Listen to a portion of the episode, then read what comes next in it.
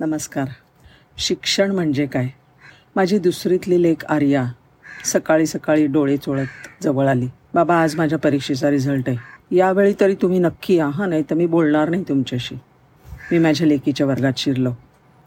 आजच्या आधी मी कधीच आर्याच्या शाळेत गेलो नव्हतो. त्यामुळे वर्गातली तिची जागा मला माहिती नव्हती. आणि दारात मला पाहताच आनंदाने मला घेऊन टीचरकडे गेली आणि म्हणाली तेवढ्या टीचरनी तपासलेले आर्याचे पेपर माझ्या हातात दिले आणि म्हणाल्या बसून बघा सगळे पेपर सगळ्या पेपरवर तिला मिळालेले मार्क पाहिले. कुठे चाळीसपैकी पस्तीस कुठे चाळीसपैकी छत्तीस तर कुठे चाळीसपैकी बत्तीस. टीचरकडे पालक विचारत होते की कशासाठी एक मार्क गेला.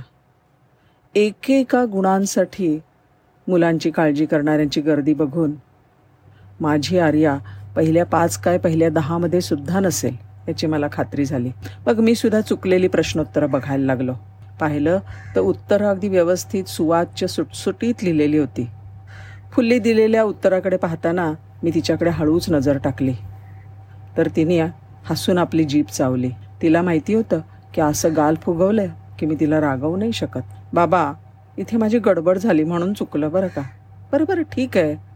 पण आता तुला ह्याचं बरोबर उत्तर माहिती आहे का? मी विचारलं. हो सगळी उत्तरं माहिती आहेत मग ठीक आहे. चुकून दे एखादं उत्तर. आणि आर्याला घेऊन बाहेर निघालो. जिन्यात लिहिलेला एक सुविचार दिसला. तो तिला वाचायला लावला. तिने तो वाचला. मग ति तिला मी त्या सुविचार उदाहरणासहित समजावून दिला.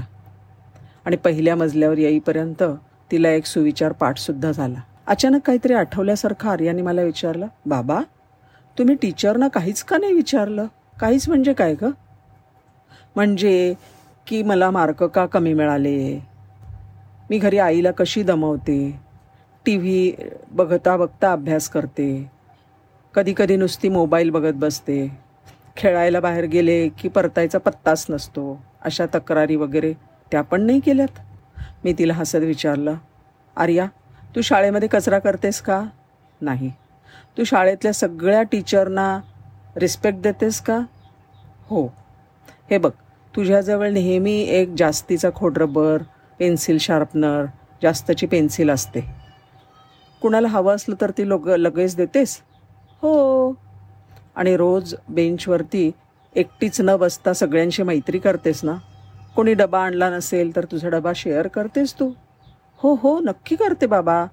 आणि खरं बोलतेस का नेहमी? हो. आणि मनापासनं दुसऱ्याला सॉरी आणि थँक्यू म्हणतेस ना? का विसरतेस? हो हो हो बाबा नक्की म्हणते. किती प्रश्न विचारताय हो. मग ठीक आहे बेटा. ह्या सगळ्याच्या बदल्यात थोडेसे मार्क गेले. घरी असताना मध्ये मध्ये आम्हाला दमवलंच ना तरी चालतंय ग. असं? मग बाकीचे पालक असं नाही म्हणत हो. माझ्या मैत्रिणींना मित्रांना त्यांच्या आईबाबा खूप ओरडतात. खूप जास्त वेळ अभ्यास करायला बसवतात. खेळायला सुद्धा पाठवत नाहीत. सारखा अभ्यास करून करून त्यांना खूप कंटाळा येतो. बरं त्यांचं असू दे. पण तुला आता ना शहाणपण शिकायचं आहे आणि मग ते परीक्षेतले मार्क पहिला नंबर त्याचं काय? अगं बेटा दुसरीच्या मार्कांनी काही विशेष होत नाही ग. आणि शिक्षण म्हणजे काय? ते तर कायम चालूच असतं. सगळं तिच्या डोक्यावरून गेलं. ती जरा उचकून म्हणाली बाबा मी मोठी झाल्यावर तुम्ही मला नक्की काय करणार आहात? मी तिच्या डोळ्यात बघून म्हणालो सुसंस्कृत. म्हणजे त्यासाठी मी नक्की काय करायचं ते सांगा. अगं काही फार करू नकोस. आत्ता जशी आहेस ना तशीच राकायम. कायम सगळ्यांशी प्रेमाने वागणारी बोलणारी मदत करणारी खरं बोलणारी. हां मग ठीक आहे बाबा. तिच्या जीवात जीवाला एक दोन पायऱ्या उतरल्यावर ती परत म्हणाली बाबा माझा रिझल्ट काय होता? मी पाहिलाच नाही की. अगं तुझा रिझल्ट ना तू पास झाली आहेस. आता दुसरीतनं तिसरीमध्ये जाणार आहेस.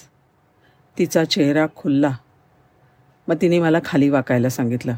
आणि लाडीक स्वरामध्ये कानामध्ये पुटपुटली. म्हणजे बाबा तुम्ही मला एक बटरस्कॉच आईस्क्रीम देणार ना? कसं आहे ना? आचार्य विनोबा भावे म्हणतात जे दिलं जात नाही ते शिक्षण. ज्याची नोंद ठेवली जाऊ शकते ते शिक्षण नाही. शिक्षणाची मोजदात करता नाही येत. जीवन हेच शिक्षण असतं. खाल्लेल्या कॅलरींचा खरा हिशोब कागदावर नव्हे तर शरीरावर पाहता येतो. जे अनुभवलं खाल्लं पचलं रक्तात मुरलं तेच खरं शिक्षण आणि त्यालाच महत्त्व दिलं पाहिजे. धन्यवाद.